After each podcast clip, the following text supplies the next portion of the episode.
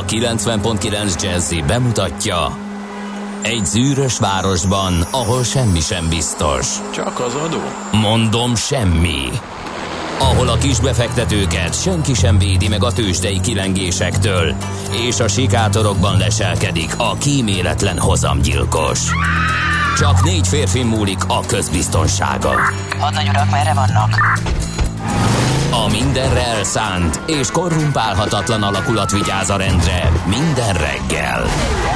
Kik ezek az állati nyomozók? Négy férfi egyeset és egy nyalóka. Ács Gábor, Gede Balázs, Kántor Endre és Mihálovics András.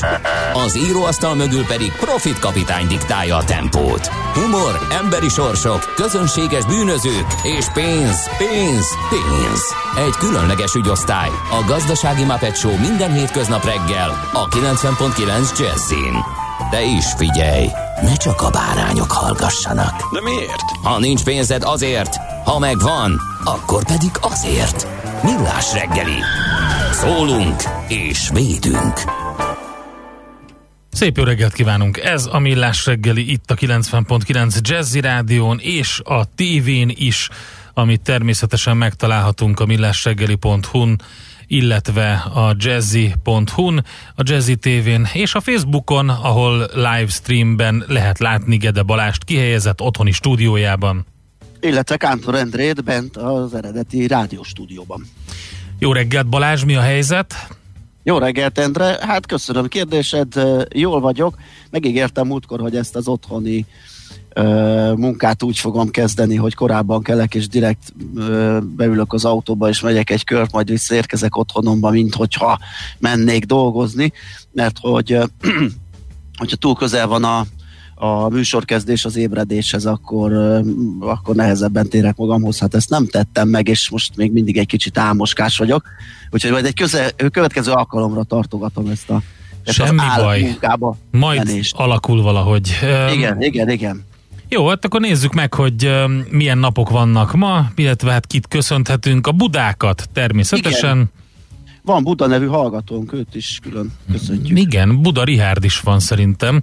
Egymás után a két névnap. Hóvirág, Múzsa, Sixtus napok is vannak ma, úgyhogy boldog És névnapot. Indira, ami nagyon Milyen? érdekes számomra. Indira. Ja, Indira. Indira. Csodálatos. Igen.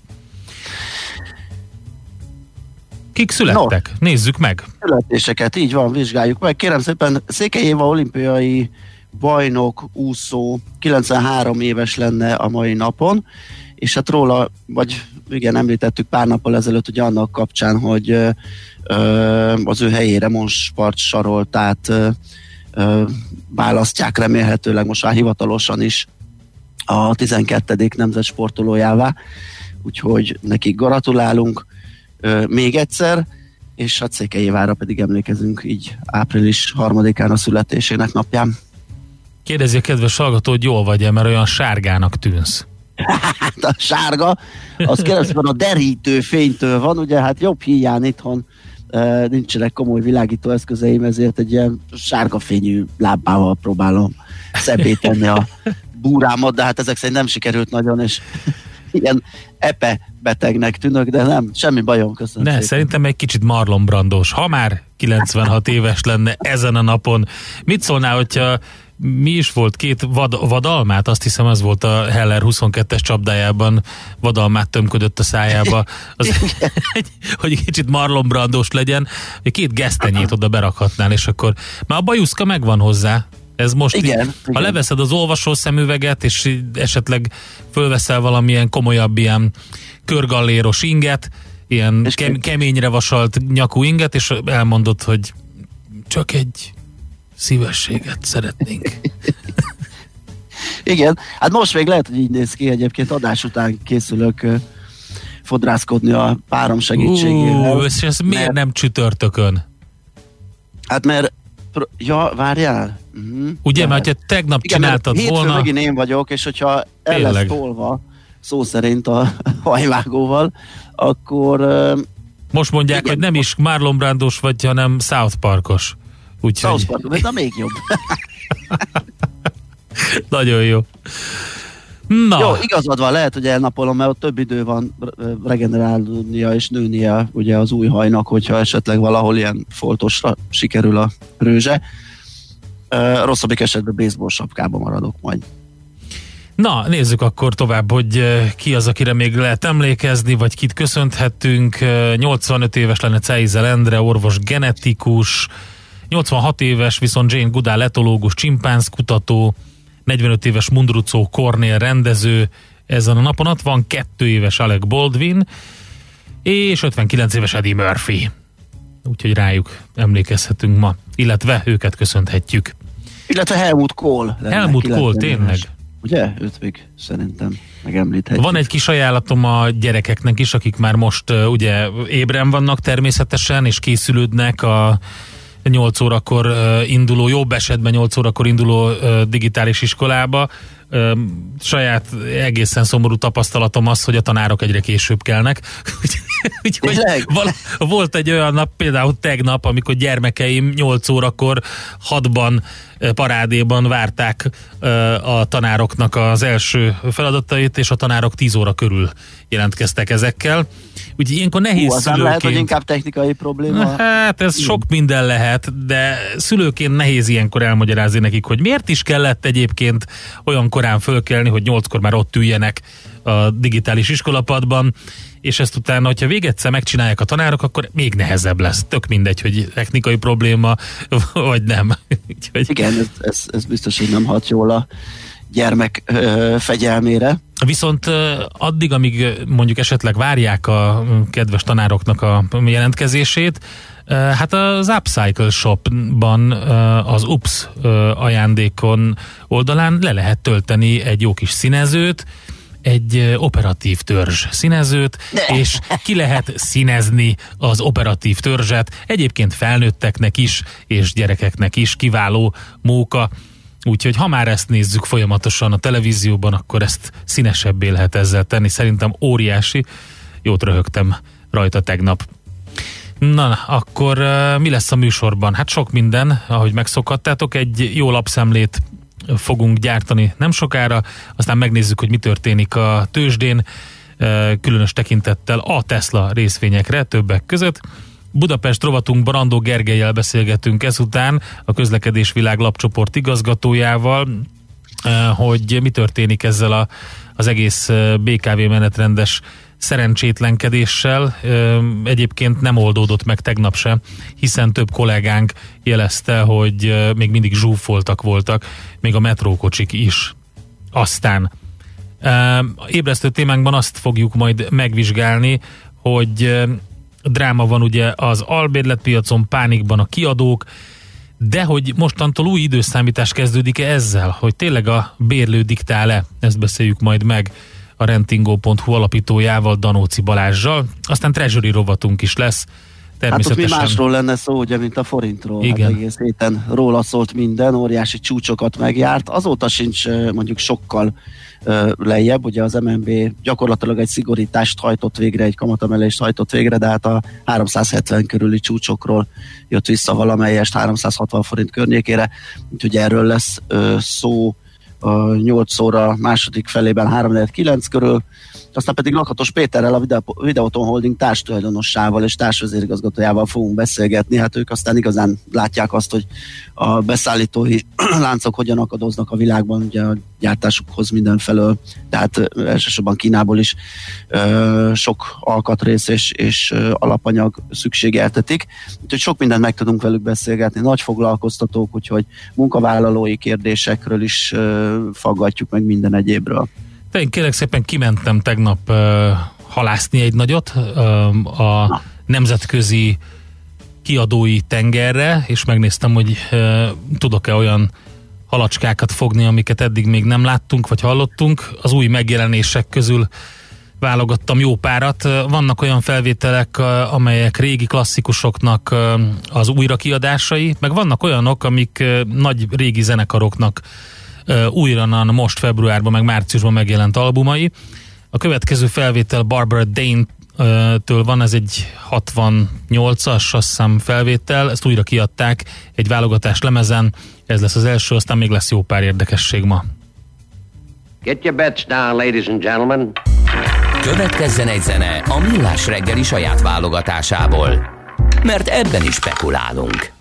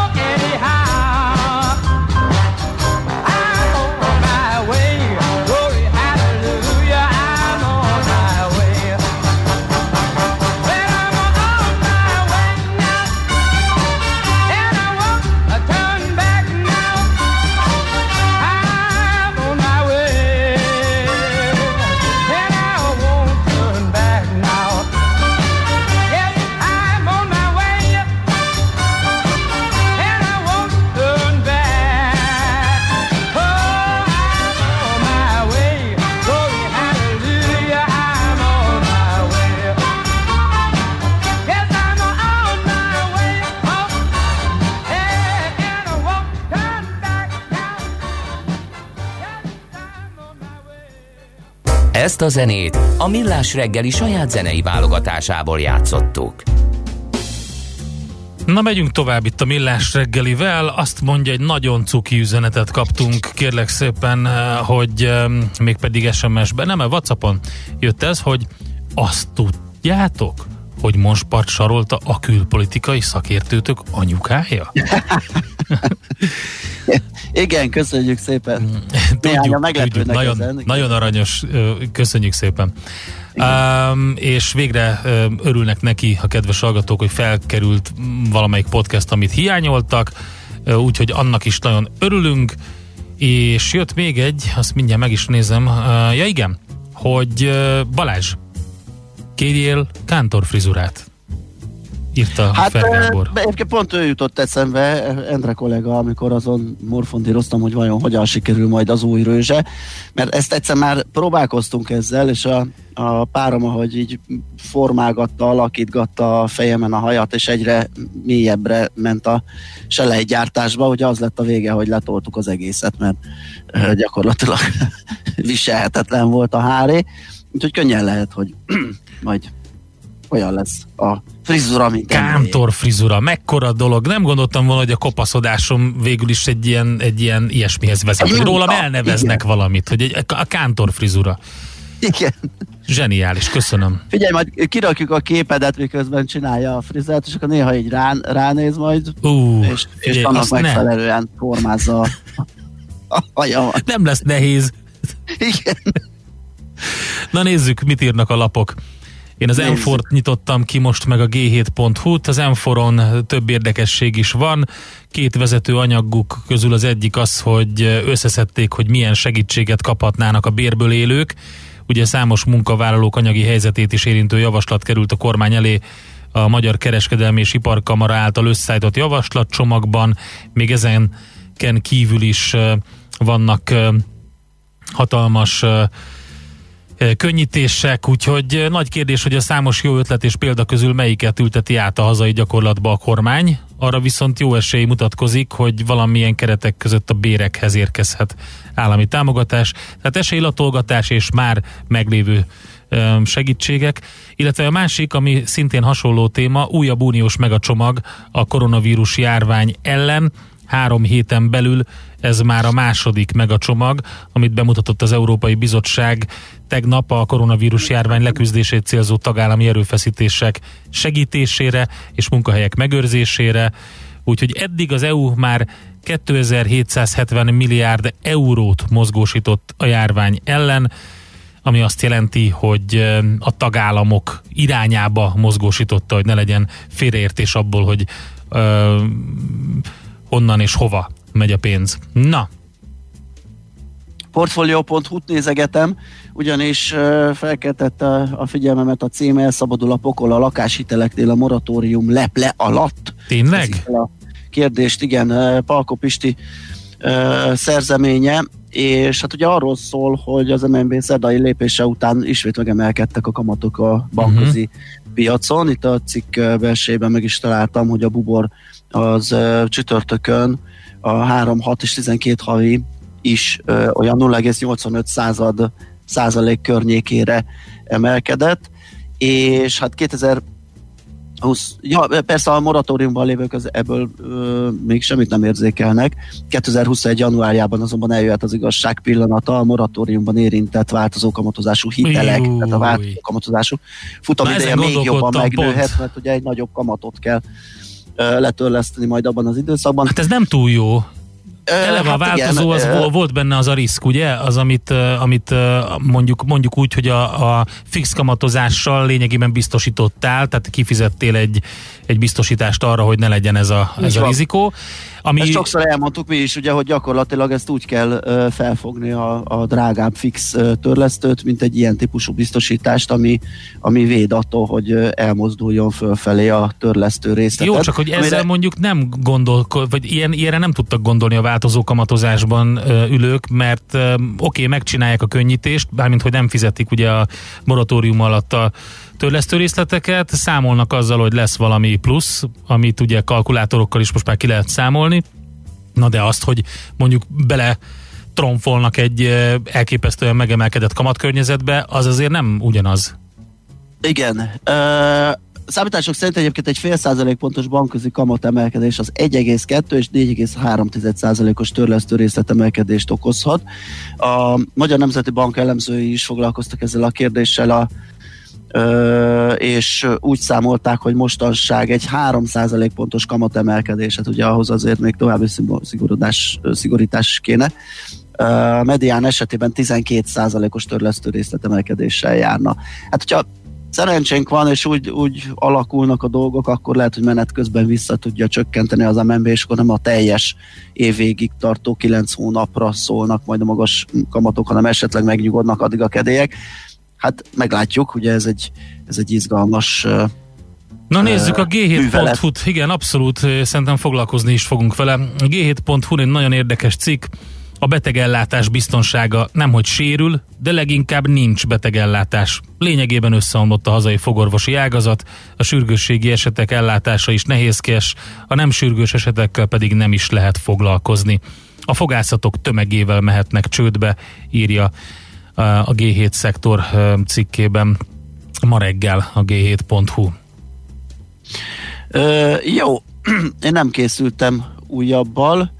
Úgyhogy Várj, még a napit nézzük meg, lehet, hogy van valami. Napit? Ja igen, társadalmi robbanás fenyeget, ha a magyar kormány elmulasztja meglépni e, ezeket a lépéseket, írja a napi.hu, és itt ugye különböző gazdasági szereplő szorgalmazza az országos munkáltatói szövetségek, a VOSZ, az MGOS és az szakszervezetek egységesen, míg a helyi és ágazati érdekképviseletek egymástól függetlenül keresik meg az ügyben a kormányt, amely azonban eddig semmilyen reakciót nem adott a kérelmekre, tehát jelen állás szerint egy foglalkoztatási válság enyhítését célzó állami bérkompenzációs csomag bevetését akarják elérni, és erről szól ez a cikk is, a különböző szervezetek és szak, szakszervezet, hát szervezetek és érdekvédelmi csoportok szólalnak meg a cikkben. Te, rámentem még a vg.hu-ra, és uh, itt az Alkalida uh, gyárról van szó. A napokban említettük ugye, hogy gyakorlatilag ilyen nagy hatalom vagyunk annak a uh, hatóanyagnak a tekintetében, ami alkalmas lehet enyhíteni a, a koronavírus uh, gyógyszertüneteit. Ugye erre ráadásul exportilalom is van most érvényben itt Magyarországon. Ez a hidroxiklorokin nevű ö, a hatóanyag és az ebből előállított 200 mg-os ö, tablettát már törzsölmezték az Egyesült Államokban is például. Oda exportál már egy pár éve az alkaloida, és hát nem sokára elkezdődhetne a, a, a gyártása ezeknek, a szükséges engedélyt várják. Úgyhogy erről a dologról ez egy érdekes cikk lehet szerintem a, a vg.hu-n lehet olvasgatni, vagy a mai lapszámban. Hamarosan jövünk a tőzsdei összefoglalóval, megnézzük, hogy muzsikáltak az európai, hazai, amerikai piacok tegnap, mi történik ma reggel Ázsiában.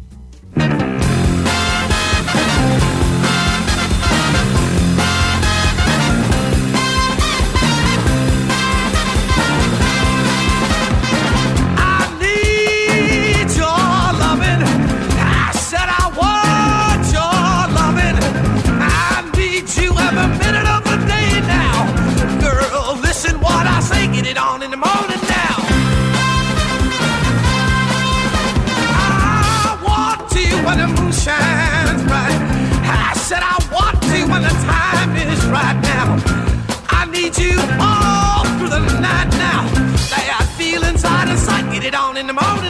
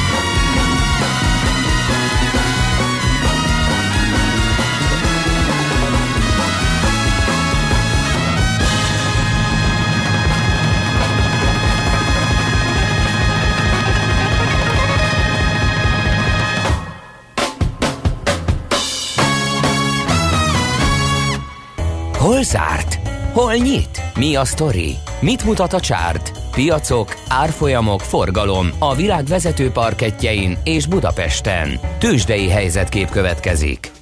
Na nézzük, mi történik. Budapesten hogy szerepeltek a dolgok? Láttad? Hát kérlek szépen, igen, a MOL, ami ö, a legmenőbb volt a Budapesti értéktősdén, egy óriási ugrott 6%-kal, és ekkor még emlékeim szerint nem lehetett tudni Donald Trump bejelentéséről. Itt pusztán a, a finomítói árrésekről érkeztek hírek, amelyek igen szépen alakulnak a MOL számára, és annak örülhettek a befektetők és 6%-ot emelkedett, de kezdem akkor inkább előbb az egész ö, piaccal, ugyanis 230 pontot 7%-ot emelkedett a Bux 32.591 ö, pontig 20 milliárdos forgalom mellett, tehát megint egy jó erős nap volt, mármint forgalom tekintetében, ez az átlagnak a duplája, és ö, hát az elmozdulás mérték az indexben nem volt annyira nagy, de ahogy mondtam, a MOL itt mindent 111 forinttal drágult kereken 2000 forintra, és ö, 3,1 milliárdos forgalom mellett tette mindezt. Az OTP az 25 forinttal olcsóbbá vált, 8815 forintra esett, a Magyar Telekom is esett 2 forinttal 355 forintra, és a Richter Gedeon papírjai is gyengültek 170 forinttal 6200 10 forintra, tehát érzékelhető, hogy gyakorlatilag a MOL tartotta a lelket a piacban.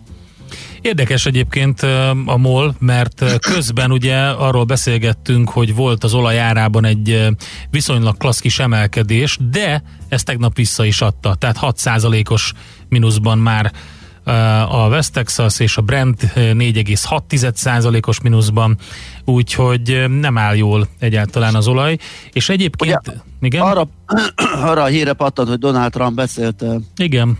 Szaudiakkal is, meg az oroszokkal is, és hogy közel van egy rendkívüli OPEC meeting, és a termelések csökkentése ennek megörültek, de aztán mm, aztán meg úgy gondoltak a... Igen, a mégsem olyan jó. olajpiaci- Igen, ez a bejelentés. Lehet, hogy Igen. rájöttek, hogy nem olyan jó, hogyha Donald Trump beszél ezekkel az emberekkel, és akkor visszaadták azt az 5-6 százalékot. Minden esetre úgy tűnik, hogy az ázsiai piacok sem örülnek. A Shanghai Composite ugye két óra múlva zár, ott 0,3 százalékos mínusz van. Az egy óra múlva záró Nikkei-ben ö, 0,7 százalékos a mínusz, a Hang Seng Index 0,6 százalékos mínusszal zárt. A FUCI, a DAX és a Párizsi mutató, a CAC 40 is pluszban tudott zárni. Ezek ilyen fél százalékot majdnem elérő pluszok voltak. Amerikában nagyobb volt az öröm, 2,2%-os plusz a Dow-ban, 1,7 a Nasdaq-en és 2,3 az S&P-ben, és hogyha megnézzük a vezető papírokat, akkor egészen jól kezdtek ki, kijönni a mínuszokból. Az Apple másfél százaléknál nagyobb pluszt hozott össze, a Citigroup majdnem kettőt, a Google 1,4, a Microsoft is 2 százalék fölött, a GE viszont 2 százalékkal bezuhant. Akik erősödtek egyébként, hogyha körülnézünk, akkor különböző energetikai cégek, és nyilván ugyanarra a hírre, amit te is mondtál, Például uh, az Occidental Petroleum majdnem 20%-ot, a Devon Energy 15%-ot, a negatív oldalon pedig uh, még mindig uh, az olyan cégek, akiket nagyon üt a válság, például a Norwegian Cruise Line uh, 12%-os minusszal továbbra is. Tegnap pont a Royal Caribbean Cruise Line-ról beszéltünk, ez a kettő nagy ilyen tőzsdén jegyzett ilyen hajóztatási szórakoztatói, nem tudom mi ez, szórakoztató hajóipar, vagy mi? Hogy Ó, hívják tudom, ezeket az úszó szállodákat? Sétahajóztatók, de hát igen, ezek ilyen brutális Igen. szórakoztatóipari egységek, amik így mozognak a vizen, tehát egy ilyen kaszinóval, táncparkettel, minden ellátott. élményparkkal, Igen, igen, amit akarsz. Szóval tegnap a, a, a Royal Caribbean az majdnem 20%-ot zakózott be, úgyhogy erre most ez a Norwegian is itt van, úgyhogy ha ezek ezeket figyeljük, akkor nincs a jó bőrben az amerikai piac. Tesla is esett tegnap arra, hogyha egy Na, pillantást ahogy, a hogyne, csártyára, persze.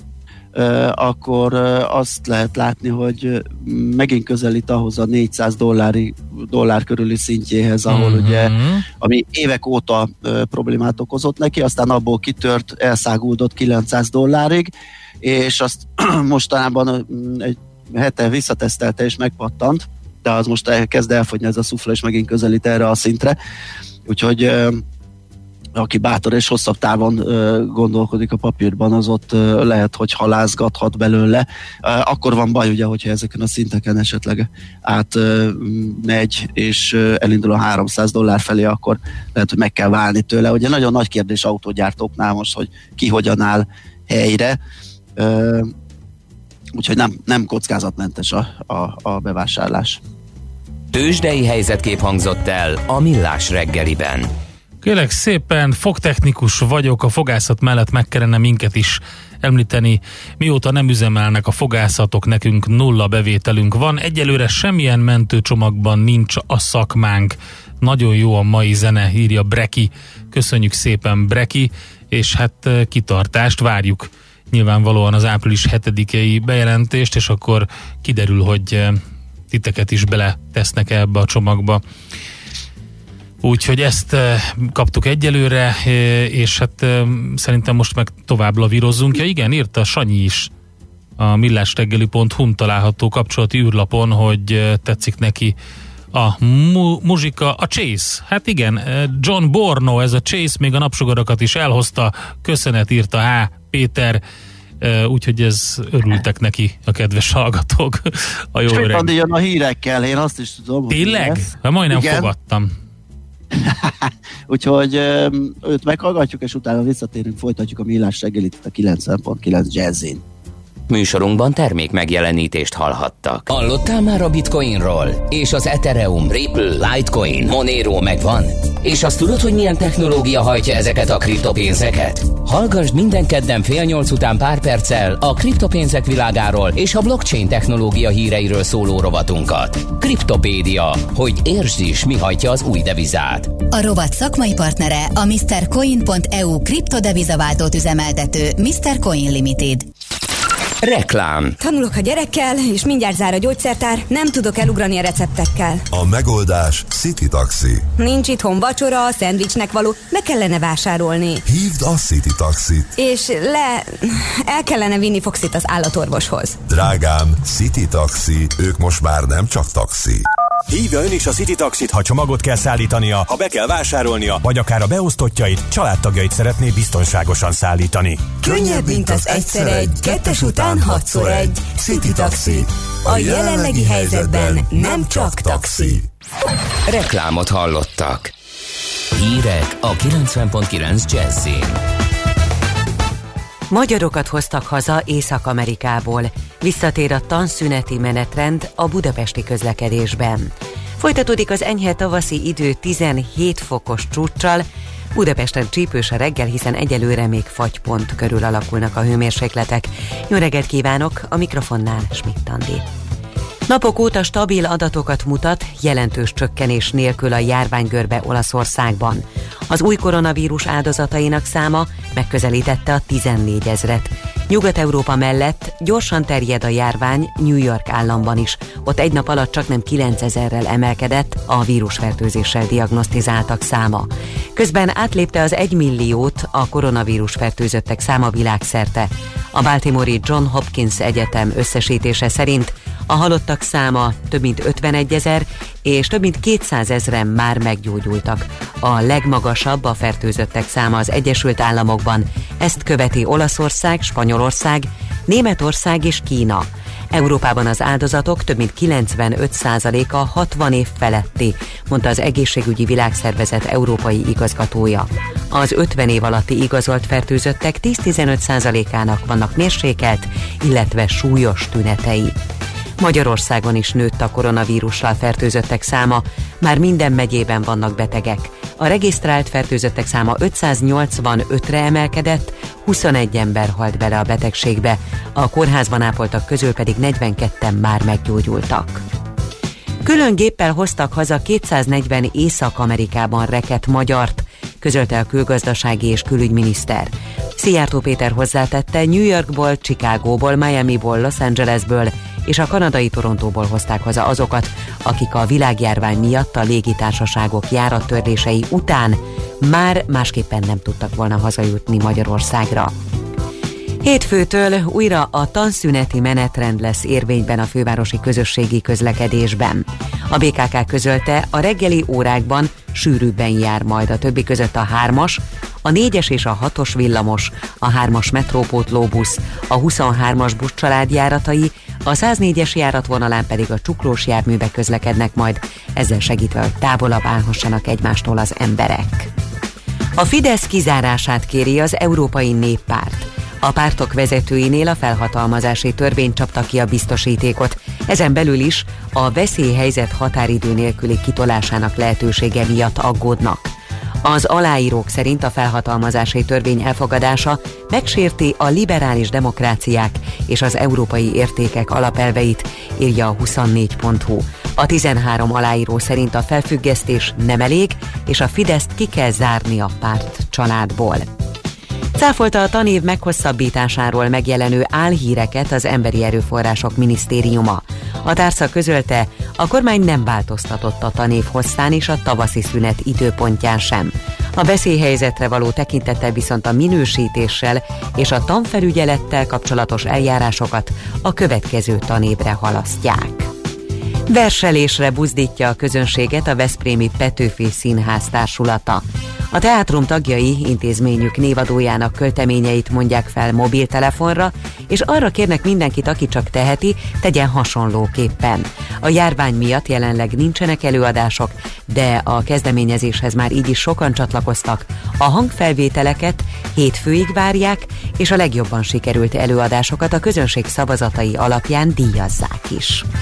És végül az időjárásról. Ma is folytatódik a napos idő, eső nem lesz, délután lehet felhősebb az ég, helyenként megélénkül a szél, napközben 13 és 17 fok között alakul a hőmérséklet. És hasonló idő várható a hétvégén is, majd a jövő héten már 20 fok körül alakul a hőmérséklet, és megszűnnek az éjszakai fagyok. A hírszerkesztőt Schmidt-Tandit hallották friss hírek legközelebb, fél óra múlva. Budapest legfrissebb közlekedési hírei a 90.9 Jazzin a City Taxi Dispécsejétől. Üdvözlöm a kedves hallgatókat, jó reggelt kívánok! Kollégáim tájékoztatása szerint most a városban jó tempóban lehet közlekedni, torlódás nem alakult ki, még és balesetet sem láttak. Felújítás miatt az m 0 autóton a halász telki le és felhajtó ágat lezárták az M1-es irányában. A másik Rákóczi Ferenc útról az m 0 az M1-es felé az újonnan megnyitott lesz hegyi felhajtó lehet feljutni, ami az 5103-as számú úton át érhető el. Az m 0 autót 6-os úti csomópont pontjánál az M1-es autópálya felől érkezők ért felé továbbra sem tudnak lehajtani. Az M6-os csomóponttól a 6-os főútig a forgalom csak két sávon haladhat egy szakaszon az ajvédő fal építése miatt. Lezárják a félútpályát a 13. kelet Szárdi utcában az új Palotai útnál elektromos közműjavítás miatt a két irány forgalma felváltva haladhat. Köszönöm szépen a figyelmüket, további jó utat kívánok! A hírek után már is folytatódik a millás reggeli, itt a 90.9 jazz Következő műsorunkban termék megjelenítést hallhatnak.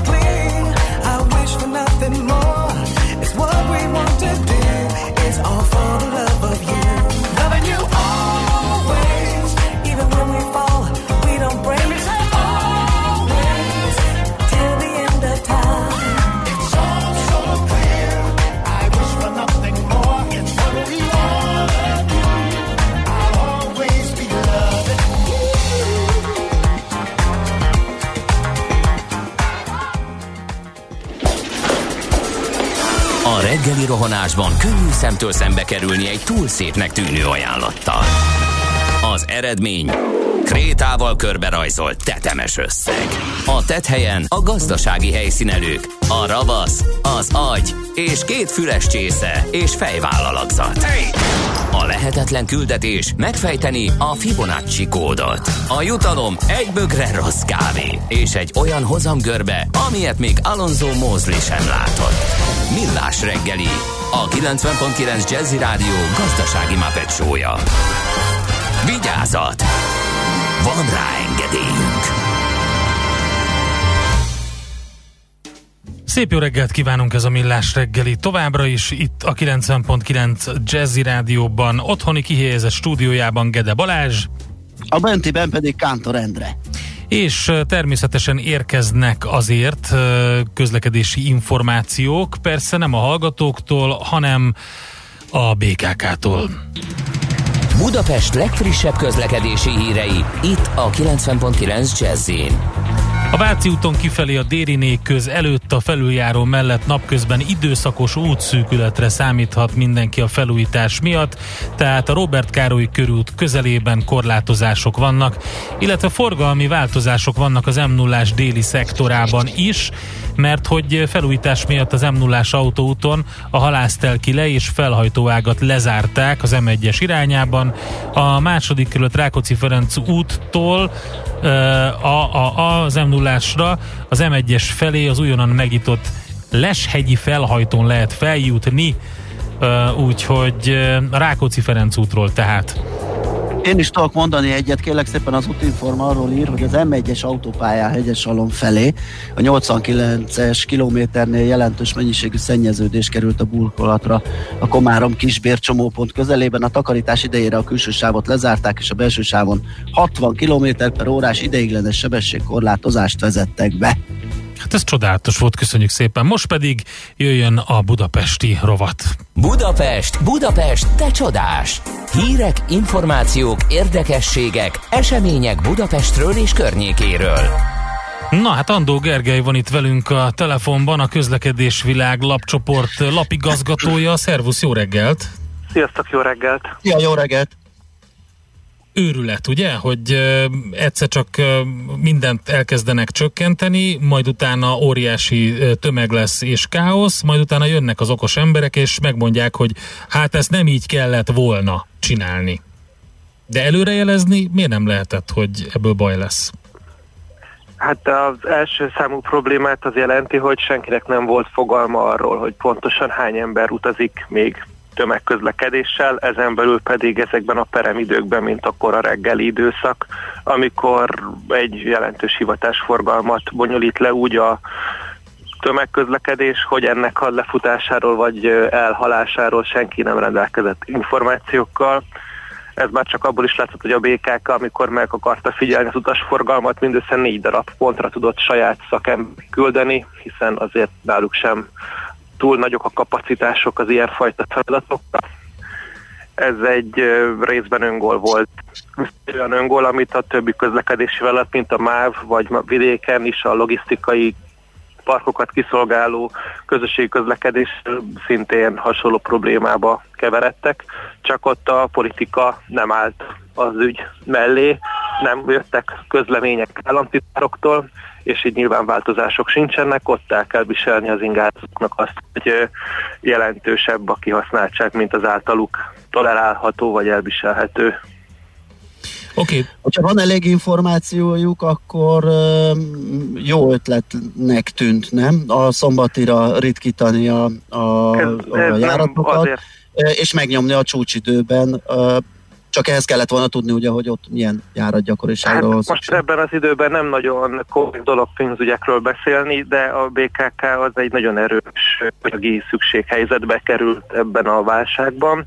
Tehát a BKV, ugye a BKK-n keresztül finanszírozza a főváros, és a költségek azok nyilván szinten maradtak azzal, hogy a kapacitások is szinten maradtak, viszont az árbevétel az egyik pillanatról a másikra gyakorlatilag a tizedére csökkent. Egy olyan város, EU a világ átlagot meghaladó arányban finanszírozzák az utasok a közösségi közlekedést, tehát felét a BKK közösségi közlekedési megrendelésének azt az utasok dobják össze, az utasok eltűntek a rendszerből, a kapacitások maradtak, és ebben az esetben nyilván az lett volna az elegánsabb szerintem az állam részéről, hogyha azt mondja, hogy kiegészíti a BKK árbevételét, egy árbevételét a tavalyi bázisszintre, és elvárja a tavalyi bázisszinten való menetrendi szolgáltatást.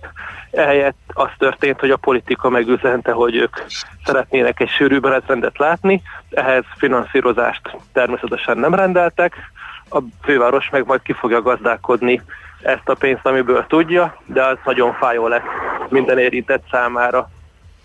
Igen, amit mondasz, abban van ráció, mert ugye elsőnek jó ötletnek tűnik ez a dolog, hogy eh, ritkítják a járatokat, de nekem az jutott eszembe, hogy valójában inkább az kellene, hogy eh, sűrű járatokon ritka eh, utasok legyenek, ilyen csúnyán fogalmazat, tehát megfelelő távolságba tudjanak utazni azok az emberek, akik egyébként utaznak reggel. Semmiféle definíció nincs nyilvánvaló módon arra, hogy mit jelent ma az, hogy közelség meg távolság. Uh-huh. A másfél méter az a szám, ami elterjedt így a kvázi jogszabályi tisztítási alapján, de ez azért a közösségi közlekedésben egy kicsit nehezen értelmezhető de mondjuk így egy vasúti analógiával élve, ahol mondjuk sokkal eh, nagyobb az ülőhely, kapacitás, kevesebb az állóhely, ott azért az látszik, hogy egy 25%-os kihasználtság az, amit az emberek tolerálnak, viszont bizonyos jelek arra utalnak, hogy mondjuk egy budapesti metrokocsiban, ha 25%-ra lenne az állóhely, ülőhely kihasználva, akkor itt már tömeg érzések alakulnak ki. Tehát a városi közlekedés abban a szerencsétlen helyzetben van, hogy még a 10%-ot se viselik el az utasok egy ilyen közös együttutazás során. Ez pedig gyakorlatilag azt jelenti, hogy tízszer annyi járművet kéne kibocsájtani egy ilyen csúcsidei forgalom lebonyolítására, mint amennyit egyébként az utas szám indokol. Tehát ugye ezek a munkanapi menetrend is arra optimalizált, hogy azokat az embereket reggel bevigye a munkahelyre, akik most amúgy is járnak, viszont az ő számuk nem csökkent 90%-kal. Uh-huh. Tehát a reggeli zsúfoltság ebben a 6 órás intervallumban még a munkanapi menetrendekben is megmaradt, úgy a MÁV-nál, mint más vidéki szolgáltatóknál. Ezt az emberek nyilván elfogadták, mert sose volt ritkább, bármint hogy sose volt gyakoribb, viszont azt nem fogadták el, hogy ehhez képest még ritkításokat vezessenek be. Mi lesz Tehát akkor ebből? egy kicsit a, ez, erre a finanszírozási kérdésre, mert ez a helyzet, ez még egy darabig fennáll, és nyilván masszívan termeli a, a, a szokásosnál is nagyobb bukót a, a BKV. Meddig bírhatja, a, a, a a kormány... BKV, hát én, én nem, nem láttuk bele a főváros költségvetésébe, de nem úgy rémlik, hogy ez egy szuficites történet volna. Plusz ugye itt színházaknak egyéb ügyek kapcsán a főváros nagyon sok kötelezettséget vállalt magára, még így pluszban. Én nem tudom, hogy ez feltartható-e két-három hónapon keresztül akár. A közlekedés szervezési részénél viszont sajnos az látszik, hogy a BKK-nak még csúcsidőben, tehát hogy amikor jó időszaka van, akkor is több hónap egyetlen viszonylatnak a menetrendi átszervezése. Tehát kimennek, vizsgálnak, utána a véleményeztetik azok közönséggel, elfogadtatják ilyen olyan szervezetekben, elég csak mondjuk a százas reptéri busznak a káváriáját gondolni, ahol mindenki mondta, hogy zsúfolt, és hány hónappal később tudták csak sűríteni mondjuk. Tehát ehhez képest most egy fehér üres lapra az összes viszonylatra kellett volna egy új menetrendi struktúrát kialakítani úgy, hogy fogalmuk sincs arról, hogy egyébként hányan utaznak ezeken a járműveken a nap adott időszakában. Tehát ez egy lehetetlen küldetés volt. Itt egyetlen egy dolgot lehetett csinálni, hogy a meglévő hat darab sorminta, ami hat különböző közlekedési időszakot fed le, abból elővették az egyet ritkábbat, a kettővel ritkábbat, a hárommal ritkábbat, és megalapították, hogy a következő lépcsőfok, tehát a tanszüneti menetrendről átállni a szombatira, az már egy túl nagy lépés volt, egy ilyen két-három órás intervallumában a napnak. A problémát viszont az jelenti, hogy mivel ez túl nagy lépés volt, most a finom hangolás során gyakorlatilag az egész napot kell újra szervezni, mert nem lehet azt mondani a sofőrnek, hogy gyere be két órával hamarabb dolgozni, mert akkor ő két órával hamarabb haza is fog menni, hiszen a vezetési idő az nyilvánvalóan kötött. Tehát így nem lehet azt mondani valakinek, hogy gyere és tegyél meg két kanyarral többet. Stimmel. Tehát ez, ez rengeteg plusz ember kell, ezeknek ki kell találni a fordulóját, mert nyilván azt se lehet mondani valakinek, hogy gyere be egy kanyarra, és két óra múlva menjél haza. És akkor az egész gyakorlatilag ott tartunk, hogy egy fehér lapon kéne újra tervezni a teljes közösség közlekedést erre az idő intervallumra gondolva. Ráadásul akik most egyébként nagyon panaszkodnak a ritkított menetrend miatt, jellemzően olyan munkakörökben dolgoznak, akik szombaton, vasárnap is ugye kell menniük dolgozni, az akkori egyébként ritkább közlekedés mellett de azért ezt nem kifogásolták, hogy szombaton vagy vasárnap is legyen egy sűrűbb közlekedés miattuk a reggeli órákban is. Tehát ez egy kicsit ilyen diszonáns, hiszen ez a rendszer egyébként tényleg arra van méretezve, hogy egy ilyen 70-80%-os kihasználtságú járatokon vigye az embereket munkába. Igen, szerintem a kritika azért érkezett, mert akik nem a hétvégi műszakba tartoznak, de benne vannak a hétköznapi reggelibe, ők nem tapasztalták meg ezt, hogy ez ilyen lenne. És onnan, Hát, onnan jött a kritika. De Tehát ezért volt diszonáns. normál időben, normál időben ő nem veszi ízokon, hogy mondjuk Kőbánya Kispestől a Maglódi úton lévő gyárig három megállót tömegbe kell megtegyem. Uh-huh. Míg Hát ma igen. egyébként az lenne az optimum, hogy inkább sétáld le. Viszont az inkább sétáld le helyett megjöttek ezek a, a posztok és kommentek, és erre a politika is teljes joggal rámozdult, hiszen egy kielezett helyzetben van egy főváros kormány ellentét továbbra is. Hát oké, okay, értjük. Nehéz lesz ugye újra tervezni az egészet, de szerintem sok mindent arra kényszerít ez a szituáció, hogy újra tervezze egy fehér lapon, úgyhogy valószínűleg a közlekedés, budapesti közlekedés sem lehet kivétel ez alól. Hát csak nincsenek hozzá kapacitások, tehát ehhez mérnökök kellenek, szakértők kellenek, mérési adatok kellenek, tehát mire két-három hónap alatt összegyűlne a kellő információ arról, hogy egy, minden egyes vonalon mi a helyzet, már remélhetőleg ez a helyzet mögöttünk lesz, és soha többet ilyen formájú menetrendre nem lesz szükség. Hát figyelj, ne haragudj, de szerintem nem jó gondolkodás ez. Tehát az, hogy majd most megússzuk két-három hónap alatt, és erre appellálni, mi hogy nem. nem- csinálunk semmit, és akkor két-három hónap múlva ugyanaz van. csinálnak valamit. Nyilván a, a legnagyobb kapacitás problémahegyek, tehát ahol a legsűrűbben jár a busz, onnan kezdik el egyesével tisztelni, tehát a rendszernek egy ilyen uh-huh. fű alatti finom hangolása, és nyilván majd a kertvárosokba érnek el utoljára, ahol amúgy is kevesebbet lehet megtakarítani. Tehát nyilván a legnagyobb megtakarítást azt jelenti, mikor egy metró 2 perc helyett 10 percenként közlekedik. Az egyel kisebb megtakarítás az, amikor a kombinó közlekedik, kettő-három perc helyett öt percenként, és akkor így szépen lehet menni lépésről lépésre, de ez egyébként ebben a szisztémában ennyi szakemberrel több hónap, amíg végig gurul a teljes hálózaton, beleértve a BKK által megrendelt városon kívüli szakaszokat is. Tehát Ezt itt nem értem. lesz azonnali megtakarítás. Figyelj, teljesen mint, értem. Ami, mint az ökölszabály szerint ugye azonnal hozta a szombati menetrend azt, hogy 30-40 kal kevesebb kilométer, kevesebb teljesítmény, kevesebb költség. Uh-huh. Igen, értem, amit mondasz. Azt gondolom, hogy sajnos ez egy olyan szituáció, amikor, amikor meg kell változtatni a, magát az egész módszertant is, meg hogy ne fusson végig ilyen lassan egy döntési mechanizmus, hanem gyorsan történjen meg. Hát igen, csak ugye az utasok felé ezt meg kell tudni hirdetni, a csatlakozási rendszereket újra kell emiatt tervezni, hiszen minden a metró menetrendre hord rá visz le. Tehát, hogyha a metró menetrendhez eleve hozzányúlt, az gyakorlatilag magától módosítaná elméletileg az összes autóbuszt, ami oda érkezik és onnan fordul.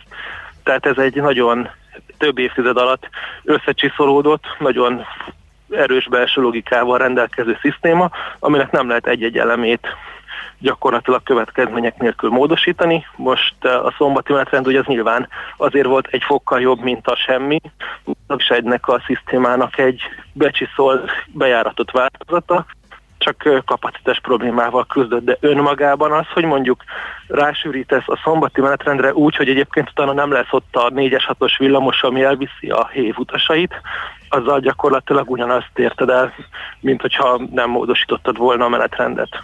Stimmel. Oké, okay, hát figyelj, nézzük majd, hogy milyen újítások jönnek, illetve hogy mi történik, mit tudnak alakítani ezen a menetrenden. Köszönjük szépen az észrevételeket, meg a, meg a hátteret. Jó munkát neked, szép napot! Köszönöm nektek is. Szia, szia! Andó Gergelyel beszélgettünk a Közlekedésvilág lapcsoport lapigazgatójával azzal kapcsolatban, hogy járatritkítás, járatsűrítés, szombati menetrend, eh, milyen megoldások születhetnek a budapesti közlekedésre. Um, most zenélni fogunk egyet, és utána pedig uh, szerintem engedjük Smicit elmondani a híreket, mert a következő téma is egy nagyobb lélegzetvételű, és hogy ezt a hírek utára tárazzuk be, Danóci Balázsral beszélünk majd uh, arról, hogy vajon az albérlet uh, árakban most a bérlő lesz-e az, aki diktál uh, az új helyzet miatt, vagy nem. Nagyon érdekes szituáció alakul az albérletpiacon. Nekünk a Gellért hegy a Himalája. A Millás reggeli fővárossal és környékével foglalkozó rovata hangzott el.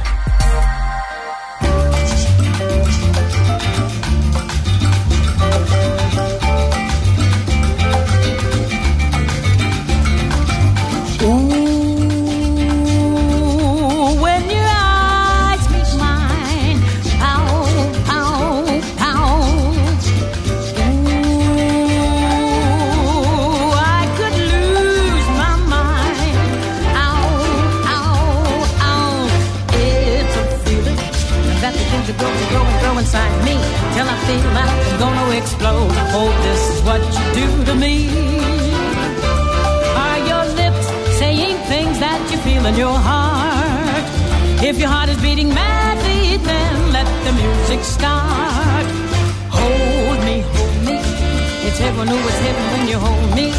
I want you night and day. Oh, I want to stay.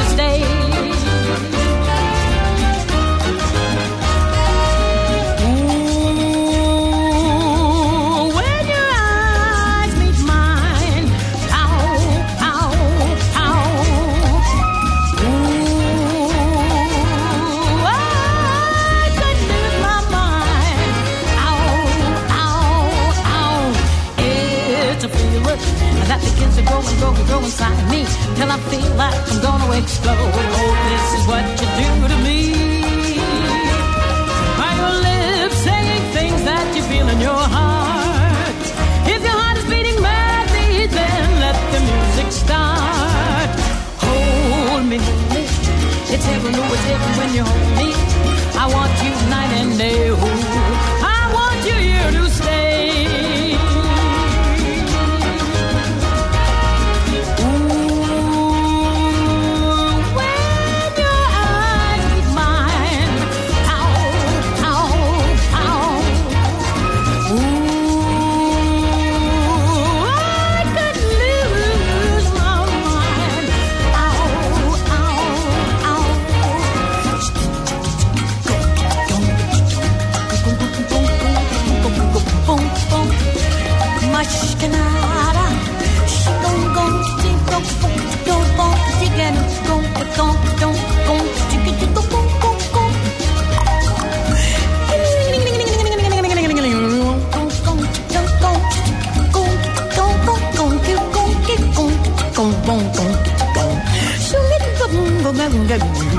don't, go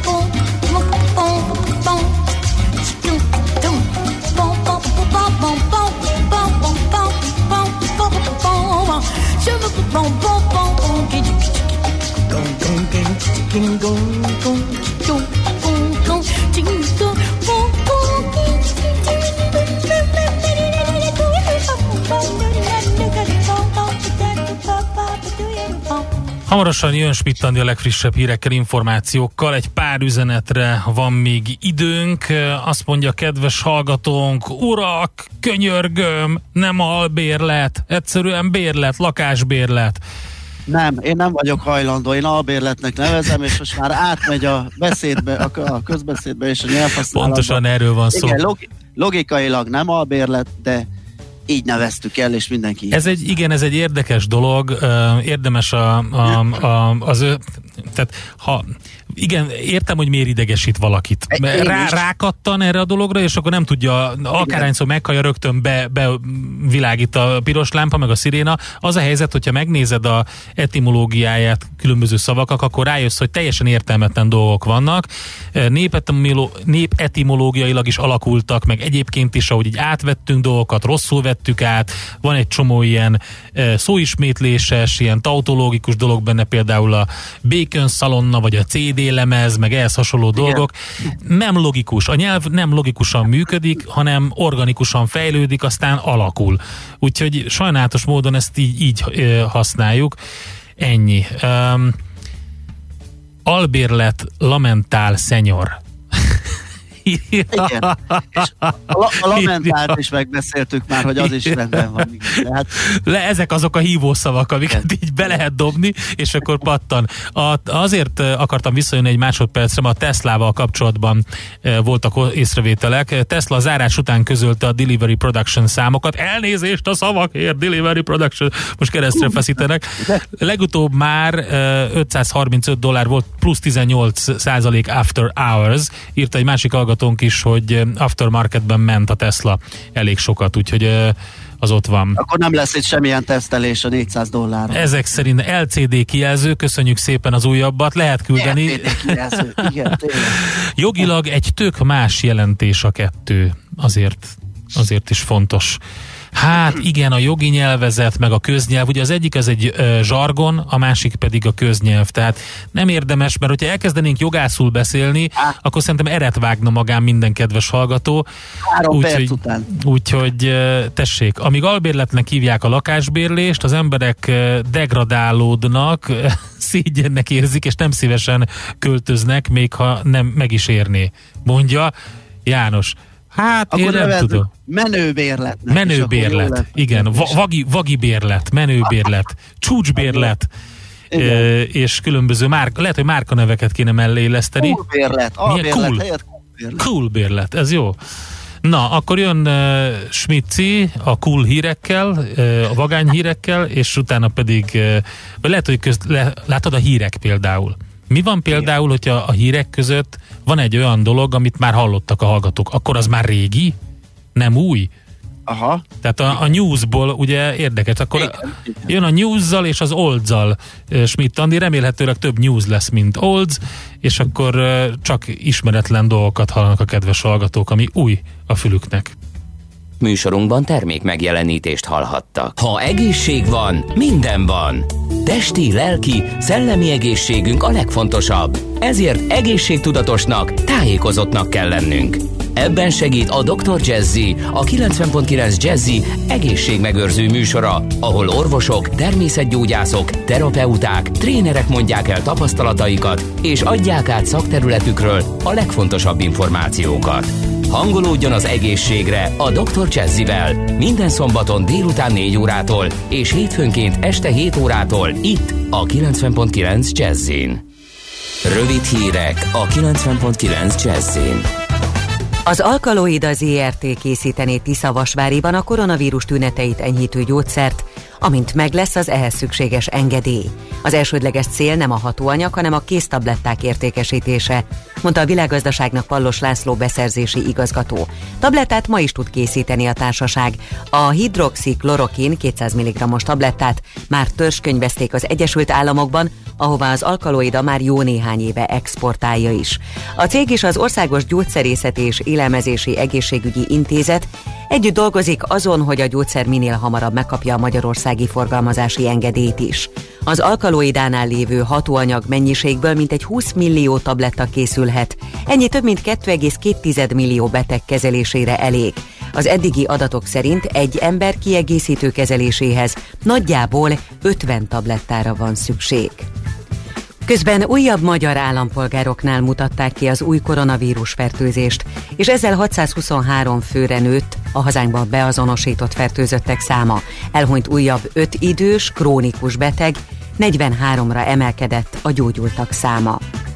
Spanyolországban is egyre több áldozatot szed a koronavírus. A regisztrált fertőzöttek száma több mint 110 ezer, két hete szükségállapot van érvényben.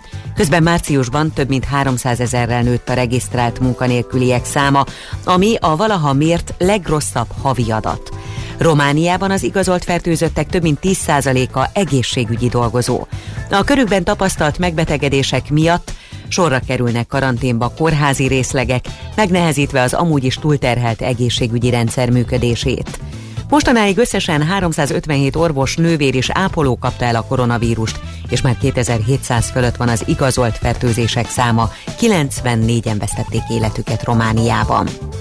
Sokan úgy döntöttek, hogy tovább fizetik a kölcsönöket. Már csak nem százezren jelezték bankjuknál, hogy a fizetési moratórium ellenére tovább szeretnék törleszteni a hiteleket. A bankok azt kérik, hogy az ügyfelek az internetbankon vagy a honlapon keresztül nyilatkozzanak erről. A kérvények feldolgozási ideje több nap is lehet.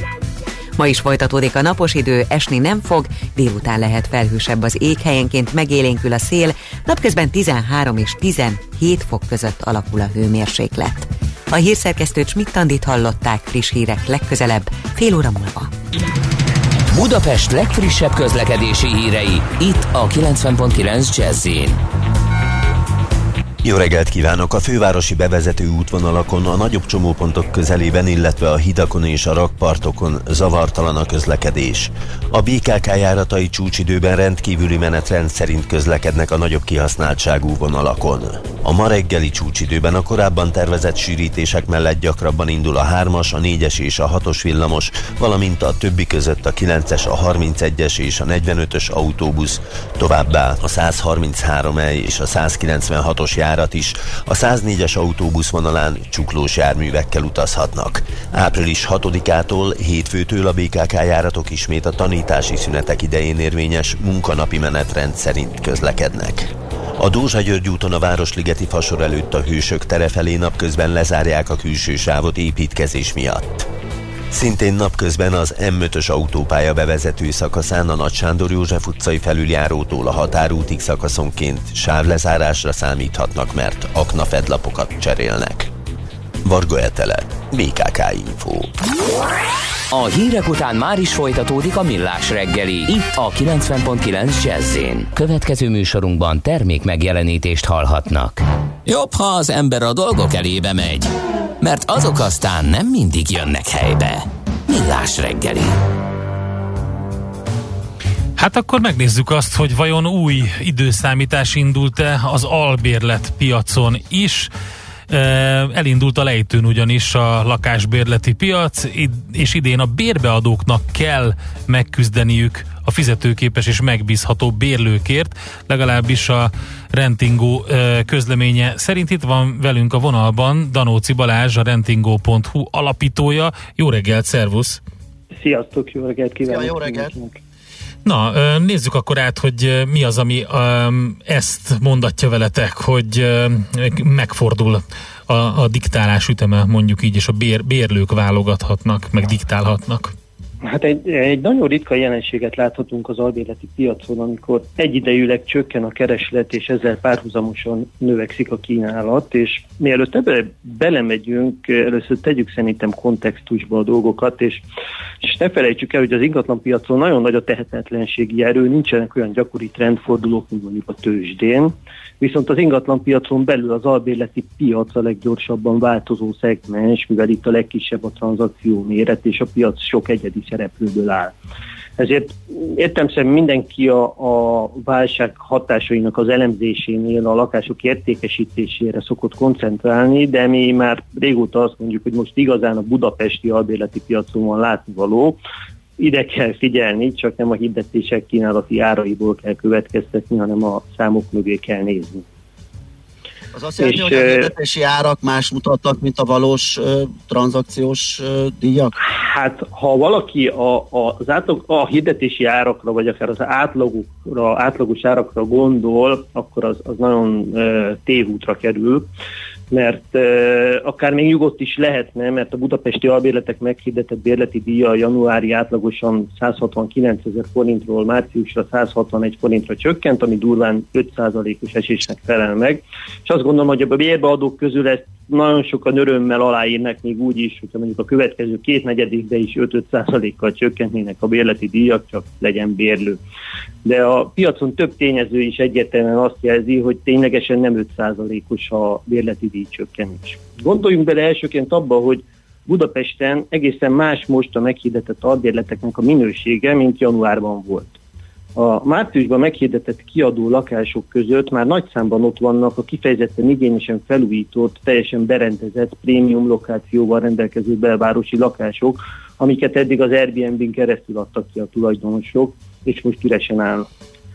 Próbálom egy nagyon egyszerű példával szemléltetni mindezt a különbséget, hogy mondjuk egy borkereskedő januárban meghirdet egy hat üveges minőségi borválogatást 18 ezer forintért, átlagosan 3 ezer forintért palackját, majd márciusban a válogatásból kivesz két üveget, és betesz helyére egy szepsi birtokfurmintot és egy kopár küvét, majd ezt a hatost 17.100 ér, azaz 5%-kal olcsóbban adja. Tény, hogy 5%-kal olcsóbb lett a borválogatás, de a tényleges diszkontot a doboz tartalma alapján érdemes megítélni. Tehát más lett az átlagos bérlakás, mint akár két hónappal ezelőtt is volt. A másik nagyon fontos tényező, hogy a piac, ami a piaci helyzet változását jelzi, hogy a bérbeadók elkezdtek versenyezni a bérlési feltételek könnyebbé tételében, és amíg januárban még a két hónapos kaució általános elvárás volt a bérlőkkel szemben, addig a márciusban meghirdetett lakások esetén a tulajdonosok egyharmada már megelégedne egy hónap kaucióval is. Ez egy, ez egy nagyon erős jelzés abba, hogy, hogy milyen módon próbálják megkönnyíteni a feltételeket a bérbeadók a bérlők felé. Aha. Ugye, hogyha kronológiailag vizsgáljuk, azért ez a folyamat igaz lassabban, kisebb ütemben elindult már évelején, mármint a bérleti ö, piac, ö, ö, tehát nem tudott tovább emelkedni, ugye én az, azokat a híreket ö, láttuk, olvastuk és beszélgettünk szakértőkkel, hogy gyakorlatilag a teljesítőképességük határáig jutottak a bérlők, tehát nem nagyon lehet tovább emelni. Itt elindult egy stagnálás, egy csökkenés, és arra jött rá ez a helyzet, ami pedig begyorsította ezt az egész folyamatot. Így van, hát januárban már érezhetően lassult a piac, mert a tavalyi évben átadásra került új lakások folyamatosan jelentek meg a hosszú távú bérleti piacon, viszont a fizetőképes kereslet bővülése már nem követte a kínálat növekedését. Így a bérbeadók számára egyre hosszabb ideig tartott a lakás kiadása. Februárban tetőzött ez a piac, és március elejétől viszont napról napra kezdett forróbbá válni a talaj. És a, a, igazából a legfontosabb tényező, amit, ami jelzi, hogy, hogy drasztikus változások vannak a piacon, hogy a bérleti díjak csökkenésének a tényleges mértéke azért sem látszik a hirdetési árak alapján, mert a hitetésekben a bérbeadó kínálati árát láthatjuk, és azt senki nem tudja megmondani, hogy mennyit lehet ténylegesen alkudni ebben a piaci helyzetben.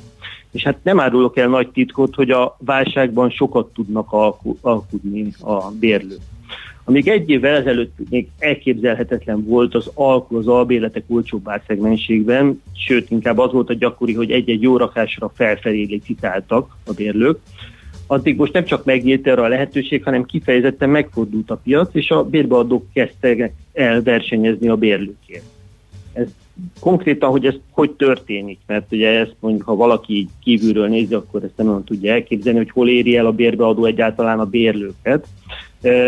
Nálunk mi egy, nem egy klasszikus apróhirdetési szájtot üzemeltetünk a rendtigó.com címen, hanem az albérlőknek hoztunk létre egy közösségi oldalt, hogy megkönnyítsük számukra az albérletkeresés folyamatát. Tehát azért azt tudni kell, hogy ez normál piaci helyzetben is egy eléggé stresszes folyamat, tekintettel arra, hogy a, a bérbeadó az egyik legnagyobb vagyonelemét, vagy talán sok esetben a legnagyobb vagyonelemét bocsátja valakinek a rendelkezésére, a bérlők pedig a havi jövedelmüknek sok esetben a legnagyobb részének a elköltésére vállalnak egy fix kötelezettséget. Tehát ez egy eleve egy nagyon stresszes folyamat.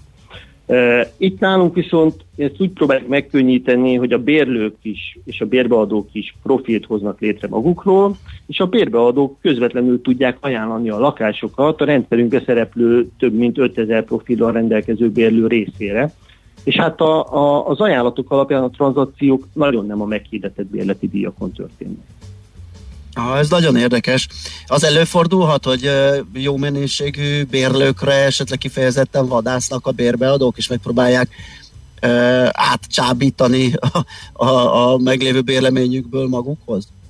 Hát én azt gondolom, hogy ez egy nem, nem is hívám vadászatnak, ez egy természetes piaci folyamat azzal, hogy lehetőséget adunk, hogy nem egy irányba csak a bérlők keresetik a bérbeadókat, hanem ez egy normál kétirányú folyamat lett, ahol mind a két fél tudja a másikat keresni. És e, válságban teljesen extrém e, áralakulások, vagy feltétel alakulások is történhetnek. Tehát, hogy két konkrét példát hadd mondjak így március utolsó hetéről, hogy mennyire drámaian tud változni a piac, amire mondjuk két hónappal ezelőtt még senki nem is gondolt volna, beleértve magunkat sem. Az első példa a bérlési feltételekre vonatkozik, ahol mi találkoztunk már félhavi kaucióval. Ezt eh, megmondom őszintén tényleg nem, nem is gondolta volna az ember, hogy ilyen laza feltételek eh, bármikor is lehetségesek lesznek. A másik példa pedig az általunk ismert legnagyobb diszkonttal újra kötött bérleti szerződésről szól, ami a hetedik kerület belső részén történt. Most utcát nem mondanék, de a lakás a magasabb árkategóriába tartozott 1700 eurós havi bérleti díjjal, és a bérlő határozatlan idejű szerződéssel rendelkezett. Itt a bérlő által adott 850 eurós, azaz fele ajánlatot a bérbeadó gondolkodás nélkül fogadta el, mivel ő is tudta, hogy a jelen piaci helyzetben esélytelen lenne új bérlőt találni. Ö, És azt lehet tudni, hogy ö, esetleg fixálni tudják a futamidejét ennek a bérletnek a bérlők. Ezt csak azért kérdezem, mert ö, előállt egy olyan helyzet, hogyha ilyen V alakú ö, felpattanásban gondolkodunk, már pedig egyelőre, hogy a gazdasági szakik ezt látják, hogy a nagy visszaesésből majd nagy felépülés lesz a gazdaságokban, akkor viszont a bérlők megint rossz helyzetbe kerülnek, mert vagy elkezdik nagyon dinamikusan emelgetni az árakat a, az ingatlan tulajdonosok, vagy esetleg ki is rakják őket, mert vissza akarnak térni a rövid távú kiadáshoz. Ez eh, mindenkinek az egyéni alkupozíciójától függ, hogy mondjuk a jelenlegi adott esetben határozatlan idejű szerződéséből tud-e egy kedvezőbb feltételű határozott idejű szerződést csinálni. Ez nem sokba különbözik attól, mint amikor mondjuk valaki a, a hitelpiacon egy, egy változó kamatozású hitelét adott esetben fix kamatozású Aha. hitelre cseréli, tehát mindenki úgy hedgeli a pozícióját, ahogy, ahogy tudja. De, de ez, és abban abba én nem szeretnék belemenni, hogy most ez V alakú, vagy L alakú, vagy milyen, milyen válsággal állunk szemben, viszont a, a, a bérlakáspiac egy speciális, mert eh, itt a kínálat növekedését ugye a turisztikai piacról beérkező lakások okozzák. Na most a, a amit azért a legtöbb szakértő elmond, hogy a turizmus az nem fog tudni V alakba helyreállni, mert egy, egy nagyon erős bizalmi válság Bizalmi probléma is, igen. lesz, és, e, és mi azt látjuk, hogy most még így márciusban az első fecskék jöttek vissza az Airbnb piacról, még nagyon sokan hisznek abban, hogy, hogy ez helyreállhat két, három vagy akár hat hónapon belül, és kivárnak. Mi azt prognosztizáljuk, hogy hónapról hónapra egyre többen fognak megjelenni a hosszú távú bérleti piacon.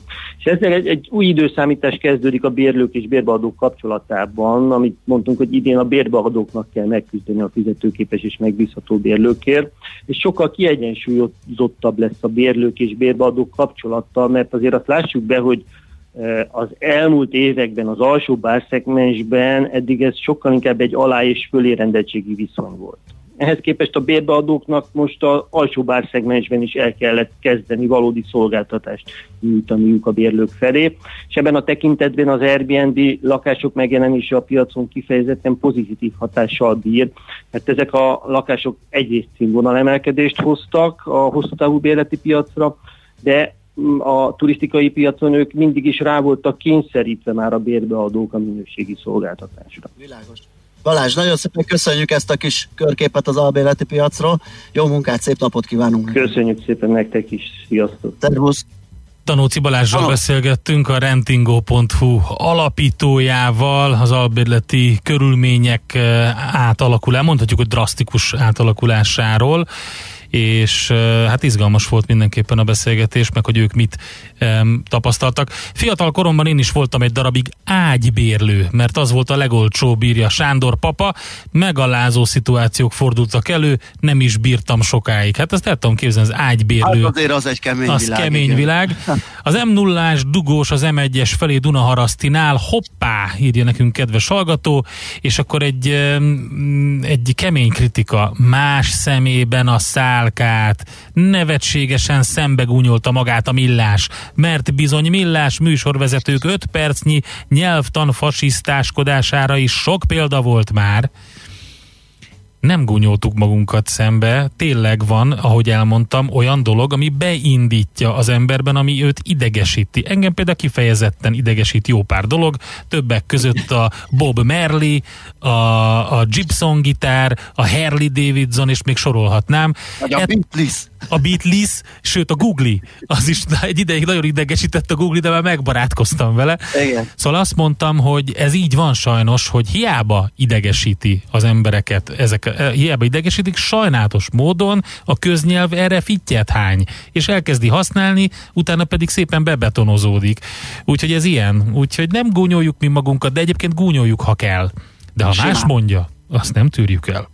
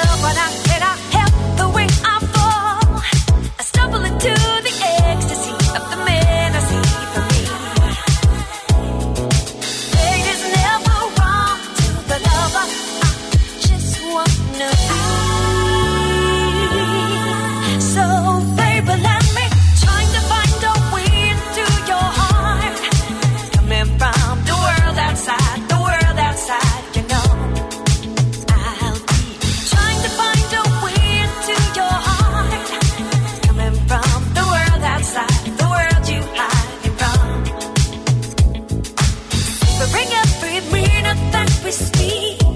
Cause I gotta hear the sexy things that you say to me.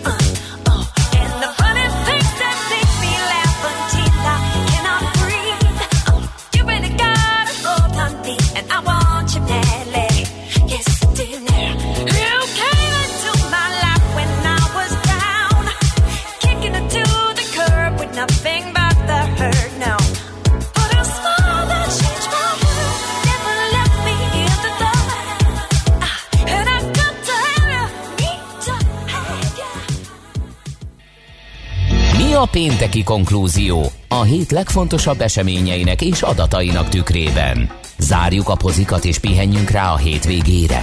Milyen események hatnak a piacra a hétfői nyitásban? Devizák, részvények, tőke és árupiacok. Heti események és jövő heti felkészülés. Értékpercek. A millás reggeli treasury rovata következik. Hát nézzük akkor, hogy Csillag Zsigmond az OTP Treasury üzletkötője mit látott legérdekesebbnek. Lehet egy tippem? A forint. Szervusz, jó reggelt! Szervusz, jó reggelt! Ja, jó Igen, reggelt. A, a magyar befektetők jó részét nyilván a forint érdekli a, a legjobban, de hogy egy kicsit visszakanyarodjak itt a beköszönő üdvözlő szövegre. Valami ilyesmit hallottam benne, hogy zárjuk a pozikat és menjünk el hétvégére. Az utóbbi időben ilyesmi javaslataink vannak az ügyfelek felé, hogy aki, aki teheti minél kevesebb pozíciót vállaljon, mert nagyon kiszámíthatatlan vált a piac az utóbbi pár hétben. Jó, hát ez Igen, teljesen hétvége, jogos. Ugye különösen kritikus, mindenféle ö, nem várt ö, dolog történhet, amit ugye nem lehet lereagálni a piacon, hanem hétfőn szembesülhetnek valami jelentős árelmozdulással. Így, így van, a forinttal kapcsolatban egyébként ugye azzal kezdtük a, a beszélgetést. Egy picit hagykanyarodjak vissza, hogy volt, amit nálatok szerintem egy erős hónappal ezelőtt, vagy inkább február elején, és akkor arról beszéltünk, hogy a, a, a növekvő infláció miatt a jegybank reagál, és egy pici likviditást próbál kiszűrni a, a, a forint piacáról. Ez, ettől várunk egy pici forint erősödést az akkori, akkori piaci helyzetben, és azok voltak a várakozások, hogy majd a március 24-i jegybankülésen lesz némi változtatás a monetáris politikában. Ugye azóta nagyon sok minden történt, március elején az USA kezdett bele a kamatvágásokba, ugye ez egy történelmi lépés volt, biztos sokat beszéltetek róla, és azóta egyébként több részletben más jegybankok is vágtak a kamaton, kamatukon, és, és a régiós jegybankok is egyébként a csák is, meg a, meg a, a lengyelek is hozzányúltak az alapkamathoz negatív irányba. Ehhez képest ugye a Magyar Jegybank egy kicsit más, más utat járt be az utóbbi időben. 24-én, azaz ö, előző héten a, a, a, az ülésen nem változtattak a kondíciókon, sőt az volt inkább a kommunikáció, hogy próbálják a, a forint likviditást minden eszközzel megtartani a, a piacon, hogy ezzel is támogassák a bankrendszer, támogassák a, egyébként az egész gazdaságot, hogy minél olcsóbban lehessen forinthoz jutni. És egyébként azóta is nagyon sok minden változott a, a piacon, pedig még csak egy bő hét telt el, azt lehetett látni, hogy hogy ah- ahhoz képest, hogy 350 és 360 közé felugrott az euró-forint többek között a, a gazdasági bizonytalanságnak és ez a, a, ezeknek a lazító, vagy mondhatni óvatos lazító lépéseknek köszönhetően. Um, az utóbbi napokban elég komoly forint elleni spekulációkat látunk a piacon. A szerdai napon például 360 körüli árfolyamról indulva közel 370-ig gyengült egy pár óra alatt a, a magyar fizetőeszköz az euróval szemben. Ekkor jött egy elég erőteljes lépés egyébként a, a Magyar Jegybanktól. Magyarul bevezetett egy teljesen új eszközt, ami, ami 0,9%-on lehetővé teszi a bankszektornak, hogy betétet helyezzen el a jegybanknál. Összehasonlításképpen eddig ugye, ugye egyhetes betétről beszélünk, mindig csütörtökön fogják meghirdetni, a tegnapi tender már le is ment, majd erről is fogok egy kicsit beszélni, de ez annyit jelent, hogy a kamat folyósó alja, ami eddig 5 bázispont mínuszban volt, ahol az overnight betéteket el lehetett helyezni, ez most fölkerült gyakorlatilag 0,9-re, magyarul az eddig alkalmazott 0,9%-os magyar alapkamat az effektívvé vált, magyarul itt nyújt a jegybank eh, likviditást, és ezen az áron, ezen az áron eh, is lehet nála elhelyezni egyébként eh, betétet, ami annyit jelent, hogy a, a forint rövid kamatok ugye a múlt heti jegybankülésnél gyakorlatilag mínuszba mentek. Ez az, ami mutatja, hogy a bankközi um, piacon milyen, milyen kamat mellett lehet eh, forintot kereskedni. Ez a tegnapi nap, illetve már a, a, a, szerdai napon elég erőteljesen elkezdett illetve bocsánat, már hétfőn elkezdett erősödni, amikor a, a swap tendert nem hosszabbították meg, viszont szerdán csütörtökön még egy nagyobb emelkedésre ugrott, és nagy, a tegnap már a három hónapos bubort is 85 bázisponton jegyezték, és azt látjuk, hogy a, a hozamgörbe eleje, tehát a forint hozamgörbe eleje gyakorlatilag jóval magasabban van, mint, a, mint, az, mint az egy, egy év, két év. Egy százalék fölé ugrottak ezek a három hónapos jegyzések. Ezzel is picit stabilizálva a forintot, ugyanis aki a forint ellen spekulál bármilyen devizában, az, annak ezt a forint kamatot kell most már fizetnie, nem a nullást vagy a mínuszosot, hanem rövid távon akár százalék fölötti ö, kamatokkal is kell számoljon. Ennek köszönhetően egyébként 370-ről le is jött, a, vagy 368-69-es árfolyamról le is jött a, az ár. Egészen 360-ig, tegnap délelőtt jártunk 360 alatt is, azóta azt lehet látni, hogy ez a 362-364 forint között ha lehet mondani, stabilizálódott az árfolyam, de ez mondjuk másfél napja tart, tehát ö, nagy következtetéseket nem lehet ö, belőle egyenlőre levonni a jövőre, tekn- jövőre nézve. Jövő hétre, tehát egy közelebbi ö, időpontra ö, azt, azt várjátok mondjuk, hogy itt stabilizálódik a forint helyzete, nem fog jobban gyengülni, nem fog jobban erősödni. Mi- Mire számítotok? Hát ő, őszintén szólva arra nem számítok, hogy itt marad az euróforint. Tehát, hogy a, talán arra az egyre nem, nem számítunk, hogy, hogy ezen az árszinten marad. Elég sok kérdőjel van még a, a jövő hetet nézve. Ugye be fognak jelenteni hétfőn kedden egy ö, gazdaságélénkítő csomagot, amiről az előzetes várakozások, vagy a kommunikáció az az, hogy hogy ez talán minden idők egyik legnagyobb magyar gazdaság élénkítő csomagja lesz. Ugye ez, ezek a csomagok általában ö, elég nagy hiányokat vagy, vagy kérdőjeleket szoktak jelenteni a költségvetésben, tehát nem lehet azt mondani róla, hogy az, egyértelműen forint erősödés lesz, hogyha valami nagy csomagot bejelentünk, sőt általában, hogyha a többi országban megnézzük ezt, hogy, akik hamarabb léptek e- ebben az ügyben, akkor, akkor azt láthatjuk, hogy, hogy rövid távon hozott egy kis, egy kis deviza gyengülést, aztán utána megnyugodott a piac. Valószínűleg a magyar forint mozgásába ez, ez a bizonytalanság is már be van árazva. Tehát az hogy, az, hogy ott az mennyire lesz bátor, mennyire fog hiányt növelni az a, az, az intézkedés csomag az elemzők szerint, az biztosan befolyásolni fogja a forint árfolyamát. Az, hogy a, az, hogy a forint elleni ö, úgymond spekuláció mennyire fog felélező, tehát mennyire, mennyire fog megint beindulni, azt nem tudjuk megmondani. Föl kell készülni arra, hogy rövid távon elég nagy csapkodás lehet. Én azt gondolom, hogy aki forintban, euró-forint, dollár-forintban kereskedik, annak a következő egy-két-három hét lesz a, a legnehezebb. Utána nyilván már fog, fogunk sokkal tisztábban látni a, a vírus európai terjedésével kapcsolatban is. Úgy látom azért, hogy, hogy a számok kezdenek egy picit laposodni, valószínűleg azért a következő két-három hétben sokkal okosabbak leszünk, illetve az Európai Unió is elég sok olyan programot indít, illetve gazdaságsegítő programokat, ahol nem csak az eurozónának a tagállamait segíti meg akár euróval, hanem, hanem azokat az Európai Uniós országokat is, ahol, ahol nincs bevezetve az euró. Hogyha ezekről konkrétumok vannak és pozitív hírek vannak, az is stabilizálhatja a forintot, mert nagy mennyiségű euró érkezhet.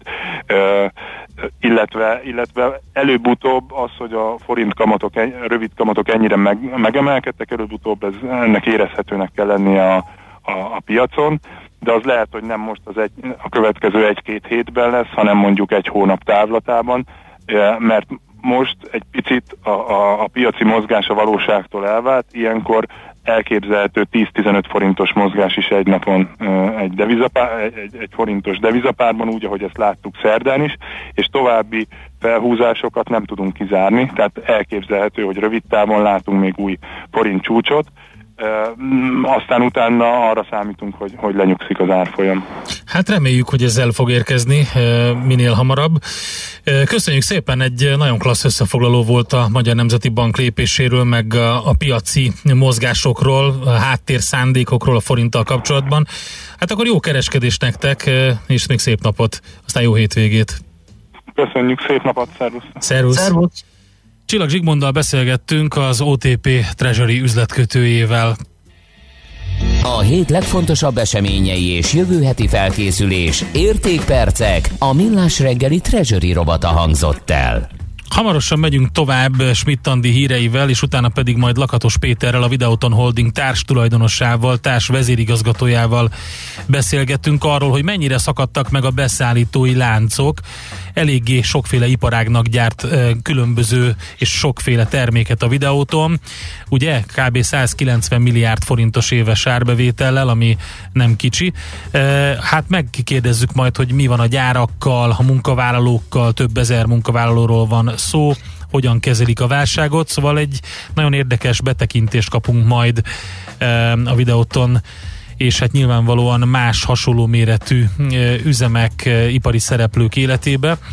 Előtte azonban egy érdekes hozzászólást az előző témához. Azt mondja kedves hallgatónk, hogy ez a jó egészségedre, Hapci, hogy Nem ez az, a, Hapci. ez az albér elnézést. Ez az albérlet ö, olyan, mint a kockás négyzetrácsos füzet. Sajnos csak felnőtt koromban tudtam meg egy tanult embertől, hogy igenis kockás az a füzet. Ugyanis egy magyar nyelvi sajátosság, hogy a négyzetrácsos mintát kockásnak hívja. Hát, ez egy tipikus példa erre. Nagyon-nagyon szépen eh, köszönjük. Eh, Úgyhogy eh, még egy érdekes kérdés csak későn érkezett, hogy a volatilitásra játszó opciós piaci termékek nem fixálják az árfolyamot amúgy? Vagy túl likvid hozzá? Hát ezt majd... eh, Szerintem nem. Elsőre azt mondja nektek Csárt Máté, hogy szerinte nem, másodikra meg majd átgondoljuk, aztán jelentkezünk a válaszsal.